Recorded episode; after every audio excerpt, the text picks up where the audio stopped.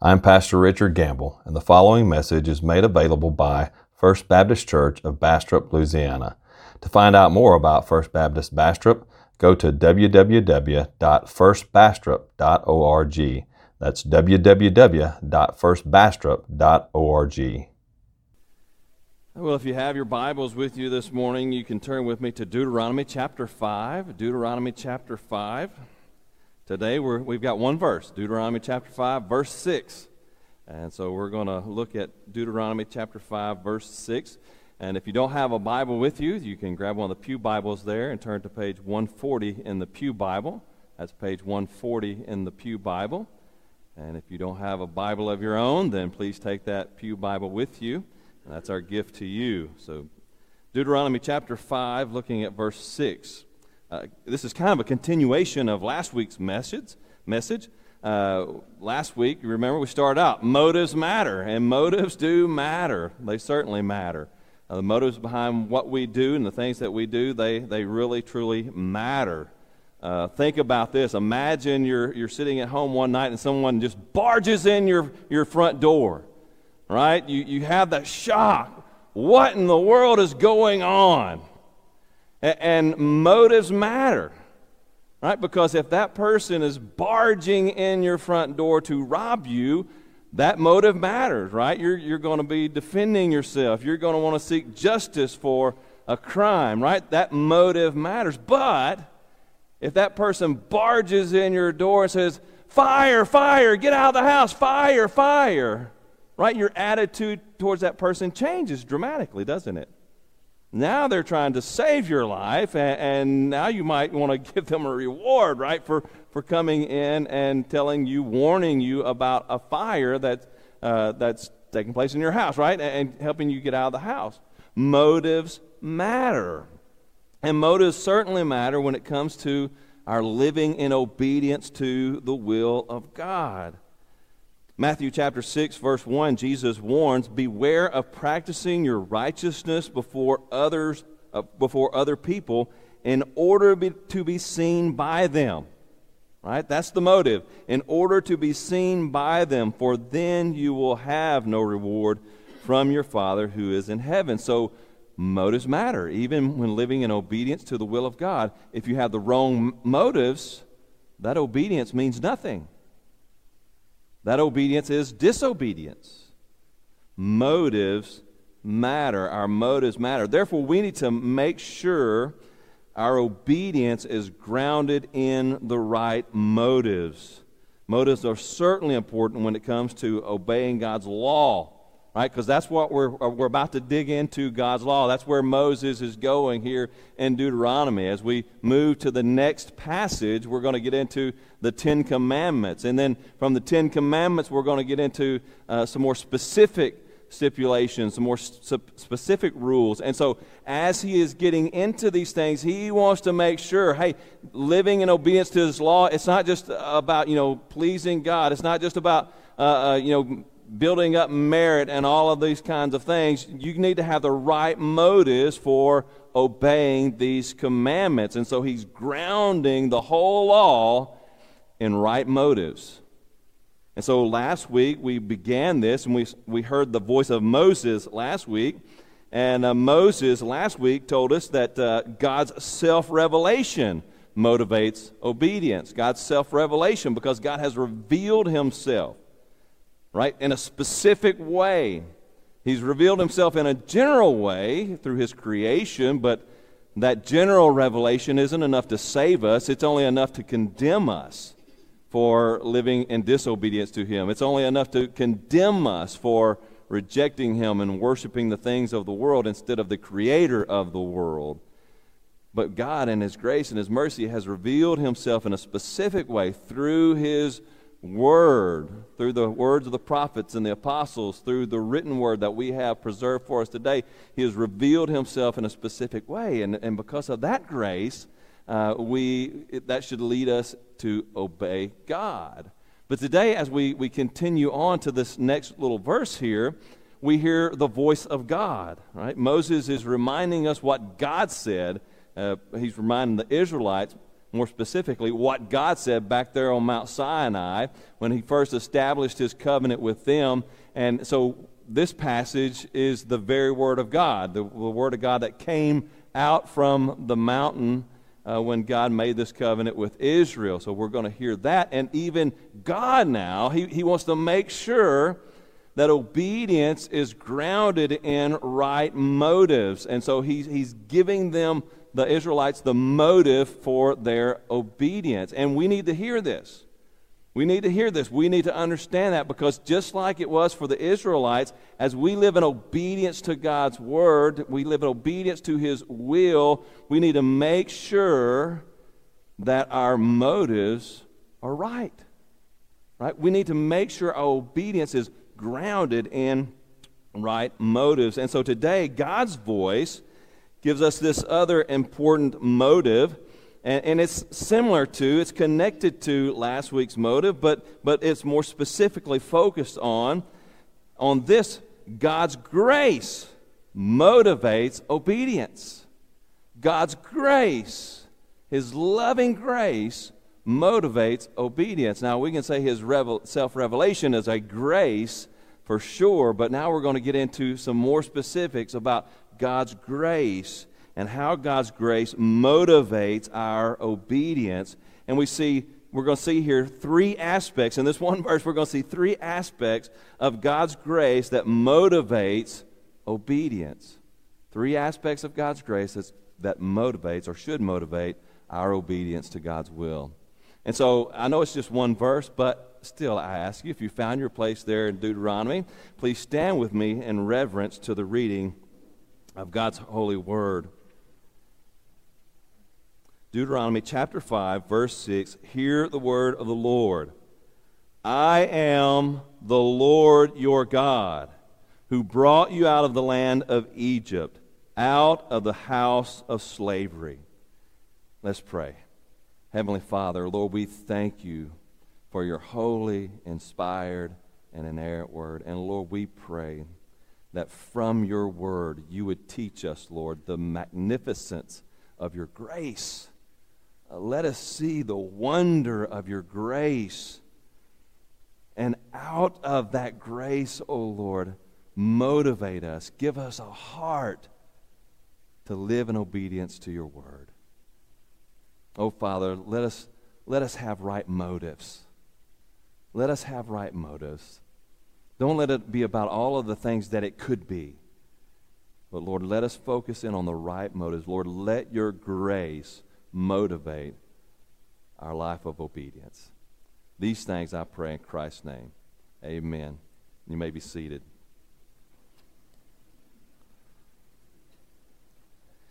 Well, as we consider this verse here, uh, the first aspect of God's grace that motivates obedience is this God is our is your gracious creator, right? God is your gracious creator. Out of His grace, He created you and me. We are here because of God's grace. He graciously created us. And, and we see that in the first little, little phrase there in, in this verse I am the Lord your God. I am the Lord your God. Lord in all capital letters. That means this is the proper name of God. Uh, some people transliterate this name as Yahweh. Uh, but we see it here in, in, the Old Testament in all caps, Lord in all caps. It's Yahweh. It is the, the proper name of the Lord. And where we, we, we get this, where we kind of begin to understand this better, is if we go back to Exodus chapter 3. Exodus chapter 3. And there in verses 13 and 15 of Exodus chapter 3, this is where Moses goes out and he's, he's out, he's tending his flocks, right? He, he's tending the sheep, and he looks up, and there on the mountain, there's a bush, and it's on fire. But it's not burning up right? It's still got the leaves on it and, and, it looks healthy, but it's on fire. And so, that, of course, you know, he's curious about that. And so he goes up to the burning bush, and there the Lord speaks to Moses out of the burning bush, and he says, Moses, take off your shoes, for you are standing on holy ground. So Moses is in the presence of the Lord. And so the Lord tells Moses there, He says, I'm sending you to, to my people, right? The Israelites. They're in Egypt. They're in bondage. They're in slavery. And I've heard their cries, their prayers to me.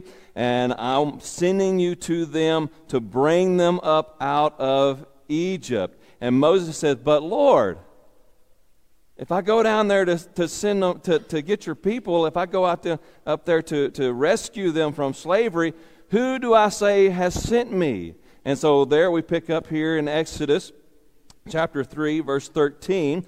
And there we see, then Moses said to God, If I come to the people of Israel and say to them, The God of your fathers has sent me to you, and, ask, and they ask me, What is his name? What shall I say to them? And God said to Moses, I am who I am.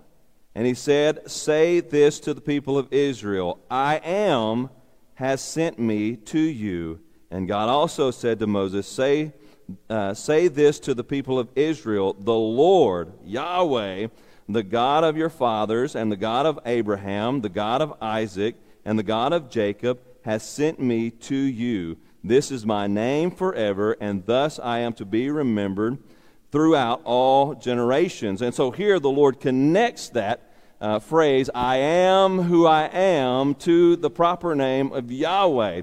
And, and, you miss, of course, you miss this in the English translation, but if you look at the, the Hebrew translation, you see that these two words are, are related to one another. They're almost the same word. And so Yahweh is just kind of a slight modifi- modification on the Hebrew word uh, that stands for I am. And so that, that proper name is a, a modification of I am. God says, My name is I am. Now that's important for us to understand. What is he saying in saying, My name is I am? You see, God is the God who, he's, he's not I was, He's not I will be, He is I am. And He's always I am. He's the same God yesterday as He will be tomorrow, and the same God that He is today. You see, we see here that God is eternal.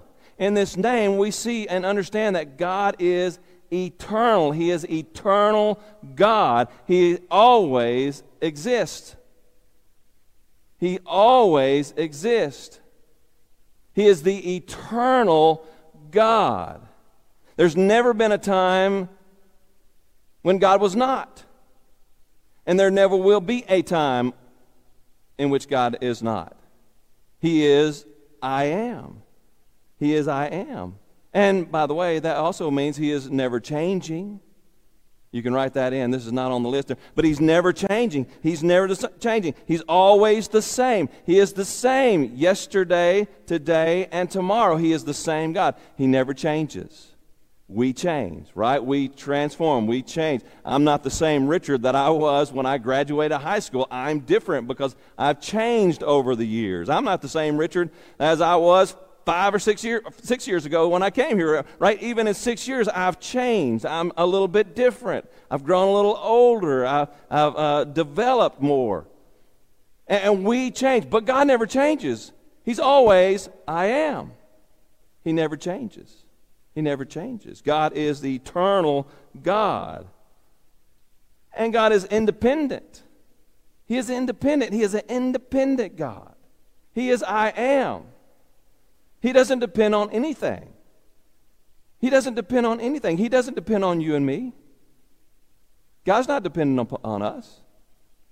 Some people have, have rationed that, that God created man because God needed companionship. No, he didn't.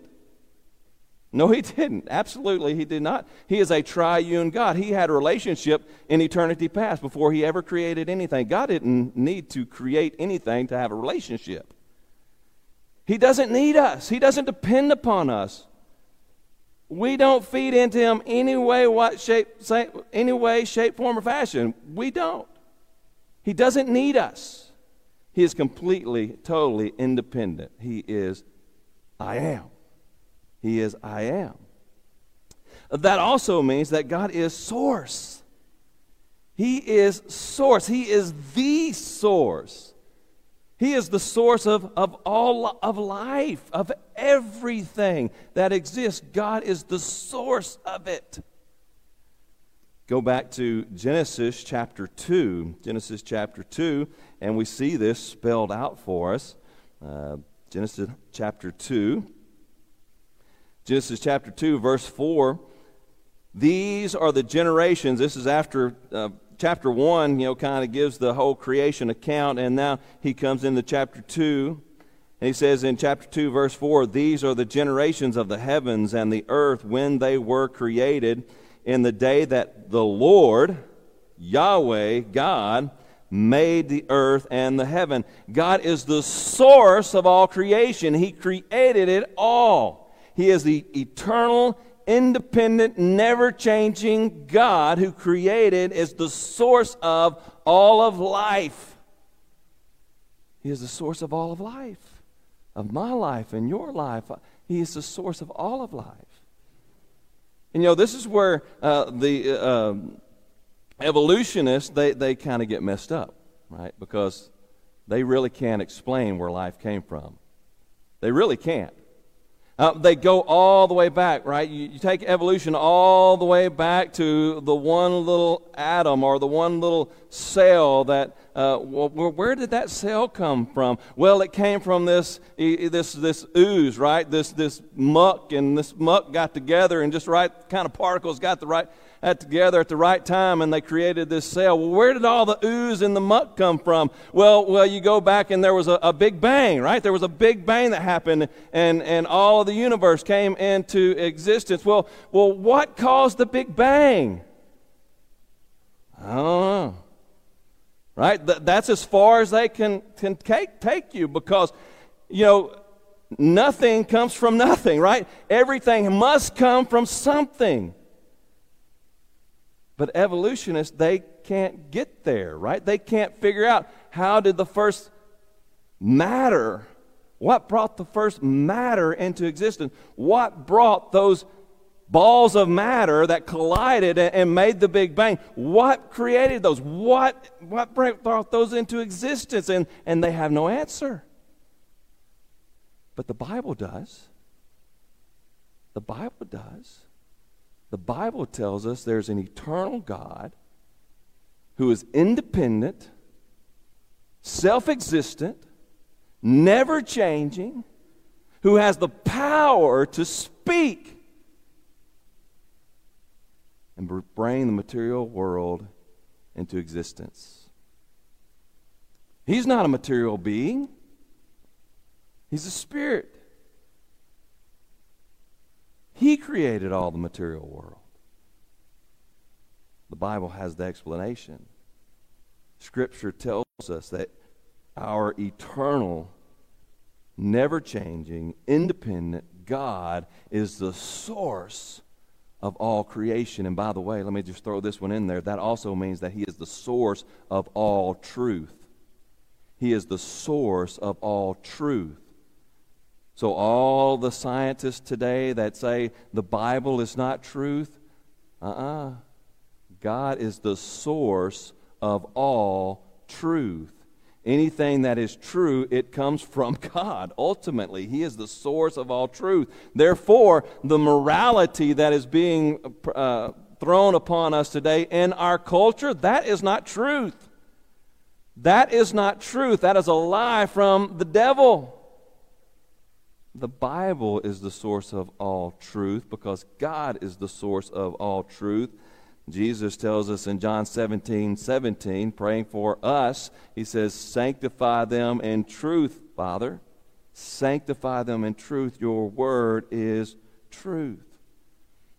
God is our creator, He is the source of our very existence.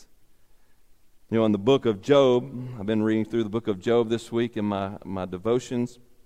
And in Job, uh, you get there, down there to the end of Job, and, and God comes around and he begins to rebuke Job. And in essence, he says, Job, who are you to question me? Like Job's been questioning God, like, God, I, I, I, want to stand before you. I want to plead my case before God. And, and finally, God shows up and says, Job, who are you? Who are you? And I love this. Job 38, 34 through 35 says, Can you lift up your voice to the clouds that a flood of water may cover you? Can you do that, Job? I can. Can you? Can you send forth lightnings that they may go and say to you, Here we are? Job, have you ever called lightning and they answer you? I have. Because God is God. He is the source of all life. He is source of, of all of creation. All of creation. You know, think about this. All of creation obeys the voice of God except fallen angels, the devil and all of his demons, and fallen man. We are the only ones who disobey the will of God. We are the only ones who actively disobey the will of God. You should desire to obey God because He is your gracious creator. He created you, He gave you life, He gave you being, He sustained your life daily out of His love, out of His mercy, out of His kindness. You know, think about this. He created your life. And therefore, He knows what is best for you. He knows what He created you for. And so, when His Word tells you thou shalt do this and thou shalt not do that, it is for your benefit. God's not being a cruel God. He's not trying to, to keep you from the pleasures of the world. He's trying to protect you. He's trying to give you good life, a blessed life. When we take matters into our own hands, we, when we decide to not do what God says to do, and to do the things that God tells us not to do, that's where we get messed up. That's where we get messed up. God knows what's best for us. He created us. He certainly knows more about what's best for us than we do. As our creacious, uh, as our gracious creator, we ought to obey God, knowing that He lovingly and graciously created us. So you obey God's will because God is your gracious creator. Second, you obey God's will because God is your gracious pursuer. God is your gracious pursuer. We're talking about, you know, Valentine's Day is tomorrow, right? Valentine's Day is tomorrow, and a lot of married couples here, some who are not married, you're not married yet, but, but you're, you're, you're dating and serious and all that kind of stuff. And, and, and, you know, we all remember, especially us husbands and wives, there was a time when we weren't married. And husbands, you pursued your wife, didn't you? I mean, you, you, in that pursuit, you, you acted a little bit different, didn't you? You, you pursued your wife. You, you talked real sweet to her. Maybe you opened the door for her. You're a gentleman. You pursued her. You sought her. You wanted to win her heart. You pursued her. You know what? God pursues us. He is the one who pursues us. He seeks us. He chases us. He wants to woo us, right? He pursues us. In our text, he says there, I am Yahweh, your God, who brought you out of the land of Egypt. I brought you out the land of Egypt. To the Israelites, he said, I pursued you. You were there in slavery, and I came to you. I pursued you. You back up to Genesis chapter 12, and, and, and, he calls Abraham out of Ur, right? He, he calls Abraham. Abraham's just there doing his own thing. And God says, Hey, Abraham, come, follow me. Follow me. I want to take you to a land that I'm going to give you. Abraham wasn't pursuing God. Other texts actually indicate that Abraham was probably a pagan worshiping other gods. And God came down to him, God pursued him. And I want you to know that God pursues us. He is the one who pursued you. In fact, Scripture tells us that in our relationship with God, God initiated the relationship. Our relationship is God initiated. Whatever relationship we have with God, it is God initiated. Did you know that by our very nature, by your very nature, let me be specific, by your very nature, you cannot and will not pursue God? Scripture tells us that plainly. Romans chapter 3, verses 10 through 11, and Paul here is quoting Psalms chapter 14, 1 through 3. Paul says there, As it is written, none is righteous, no, not one. So no one is righteous. No one of us, none of us have a righteous bone in our body. And then notice what he says there in verse 11 No one understands, no one seeks for God. No one seeks for God. He doesn't say most don't seek God. He doesn't say some don't seek God. He is very clear.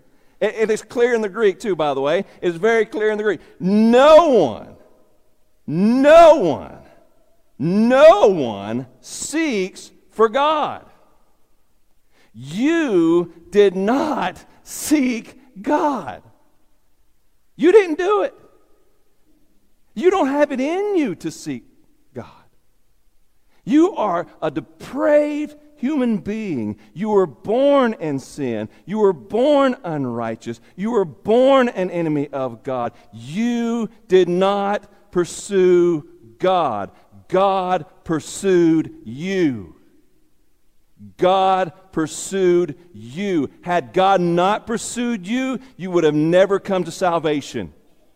Had God not pursued you, you would have never, ever, ever known God in a loving relationship. God pursued you. While John 1, or excuse me, 1 John 4 19, we sang a verse there from 1 John, but 1 John 4 19, we love because God first loved you. We love because God first loved us. God enables us to love out of His pursuit for us because He pursues us. He sets His love upon us and pursues us. Now we're able to, out of His love, we're able to love Him and to receive Him and to enter into a relationship with Him. But it's not because we pursued Him, God pursued us. He set His love upon us and pursued us. And this is how God loves us. This is how he pursued us. 1 John 4 10, back up a few verses. And this is love. Not that, not that we have loved God, but that he loved us and sent his son to be the propitiation, that is, to be an atoning sacrifice for our sins. God loved us and He pursued us. And this is how He pursued us. He sent His Son, Jesus Christ, to come and die on the cross for our sins so that we could receive forgiveness, so that we could receive salvation in Christ. He pursued us. and His love and His grace and His mercy. While we were yet sinners, God pursued us by sending His Son Jesus to die for us. Our relationship with God is God initiated. Furthermore, our relationship with God is a personal relationship. It is a personal relationship. We, we talked about this last time, but we see it here again. It is a personal relationship that that we have with God. Notice again, I am the Lord your God who brought you out of the land of Egypt. It's a personal relationship. It is a personal relationship. As I said last week, eh, He's not the God of grandma and grandpa and mama and daddy. He is my God. He is your God. He pursued you, He sought you. To not just be in a general relationship, but to be in a personal relationship where you can know God. He knows you, but you can know God. You can seek God. You can have a personal relationship with God an intimate relationship with God. You know, every every day I get we, we talk about emails today, not letters, but uh, email. I get tons of emails every day, and, and, they just roll in, roll in, and so every day, or maybe every other day for me, sometimes it's uh, I, I sit down on my computer and I just have to go through there and delete, delete, delete, delete, and I just kind of get in a, a, a, run, right? I delete, delete, delete, and every now and again I'll, uh, oops, wait a minute, I need that one. That was from somebody I know, and so I have to go back to my trash bin there and dig that one back out because I want that one. Because why? Because that was that that email was somebody I know. It was from someone I know, someone I had a relationship with, and I need to read it. I need to see what they have to say. So we get a lot of junk mail, but hey, when you get an email or a letter from your loved one, oh, you take time to read it. Like when Mary Beth sends me an email, or she buys me a card, maybe she'll buy me a card tomorrow for Valentine's, and she gives me that card, right? I'm going to open it up and I'm going to read every word of it, right? Because that's from my love. I want to see what she has to tell me because we have a relationship, a personal, personal, intimate relationship. God wants to have a personal, intimate relationship with you. He pursued you to enter into a personal relationship with you so that when you read God's Word, yes, it is God's Word to the church, but it's also God's Word to you. To you. God's relationship is God God initiated and, and, he wants it to be a personal relationship. Dear church, you should desire to live in obedience to God's will because God graciously pursued you and called you out of darkness into his glorious light.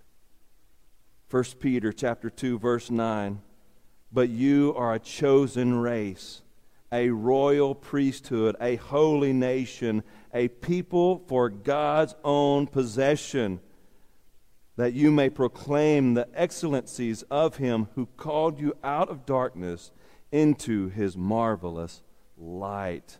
Live in obedience to God's will because God is a, our gracious pursuer.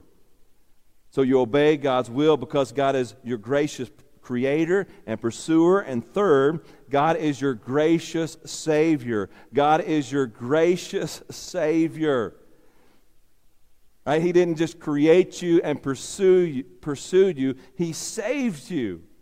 He saved you. We see this in our text. I am the Lord your God who brought you, the Israelites, out of the land of Egypt, out of the house of slavery out of the house of slavery. Uh, the Israelites, they were in bondage. They were in Egypt, in bondage to the Egyptians. They were oppressed by the Egyptians.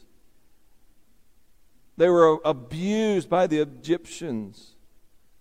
And God came to them and pursued them and brought them out of slavery and gave them life and freedom. Dear friend, we were all slaves. Not in Egypt, but we were slaves to sin. We were slaves to sin. We were in bondage to sin. We were oppressed by sin. We couldn't do otherwise. We were in bondage. We had to sin. We were, were by our very nature enemies of God because we were in bondage to sin. But God came, and through his son Jesus Christ, he set us free.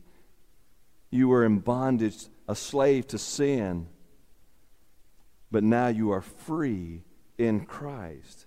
You are free in Christ. Just like the Egyptians were freed from Egypt, you have been freed from sin in Christ Jesus. John 4 34 through 36, Jesus answered them, Truly, truly, I say to you, everyone who practices sin is a slave to sin. The slave does not remain in the house forever, the son remains forever. So it is with the son so if the Son sets you free, you will be free indeed. You see, when we're enslaved to sin, we practice sin. We live in sin. We live in uh, habitual sin.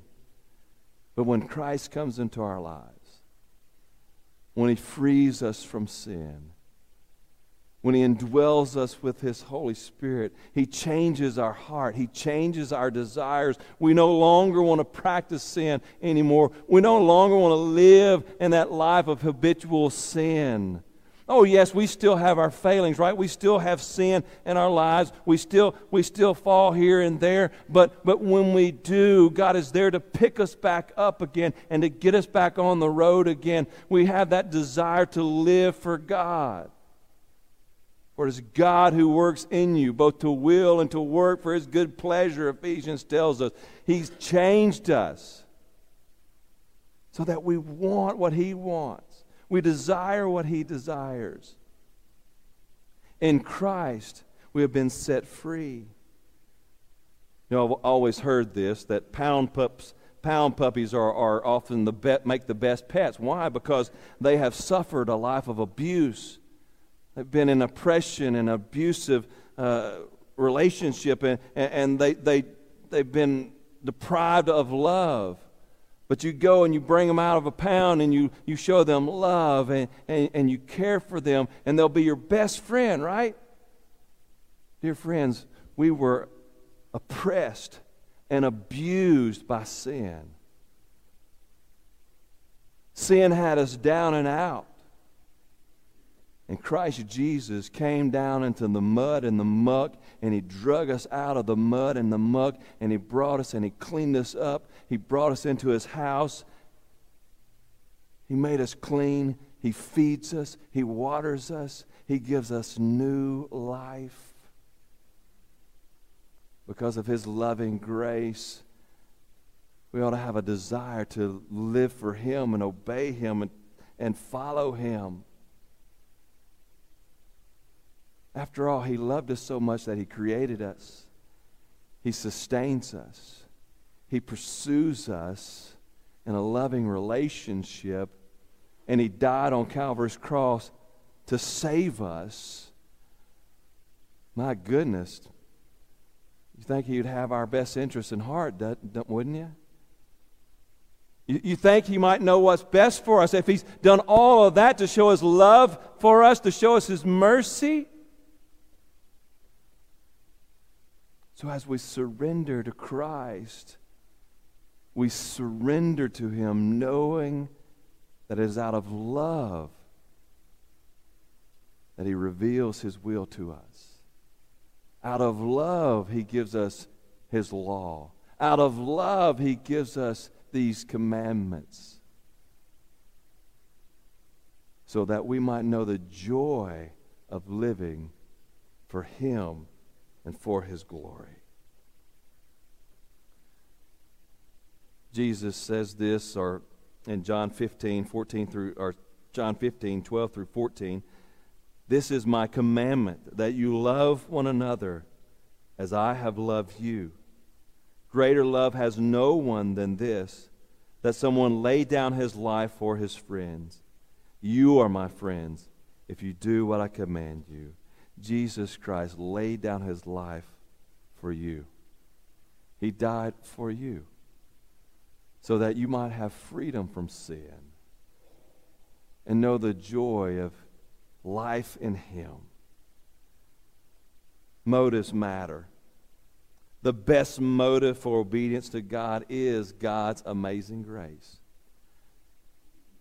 realizing the, the wonder and the magnificence of God's grace.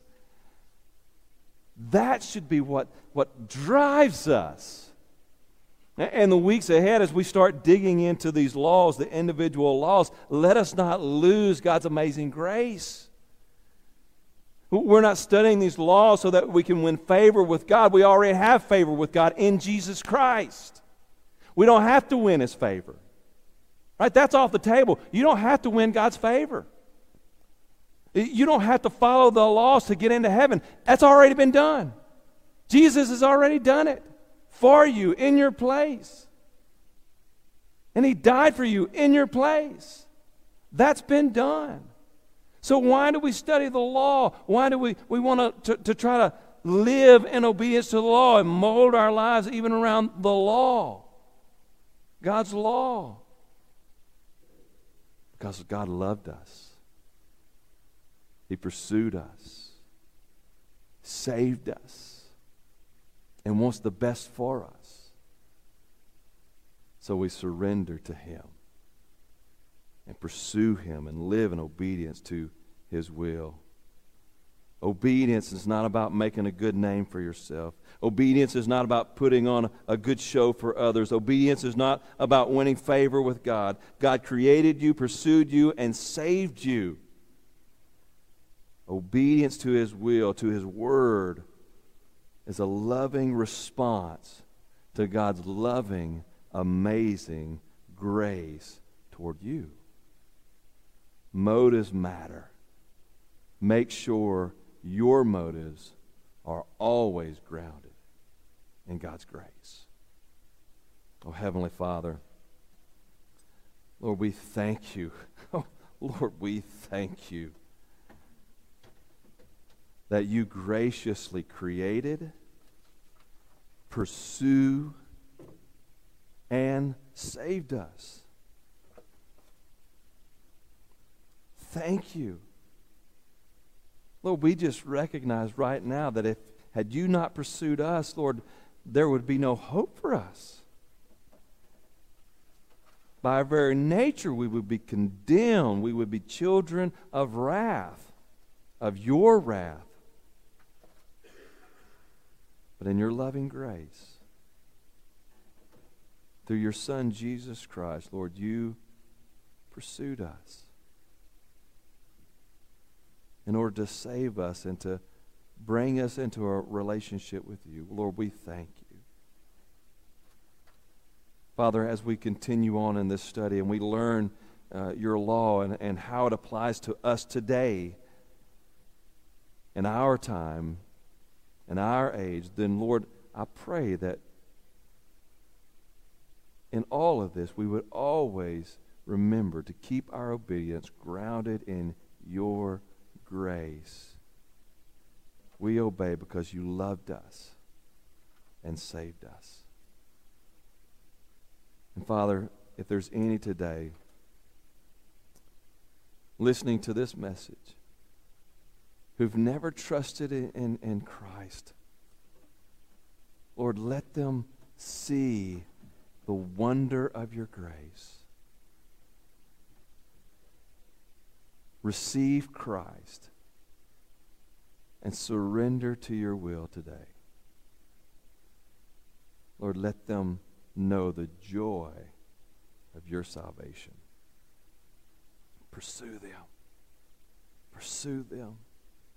Don't let them go. But save them, Lord, I pray. In Christ's name I pray. Amen.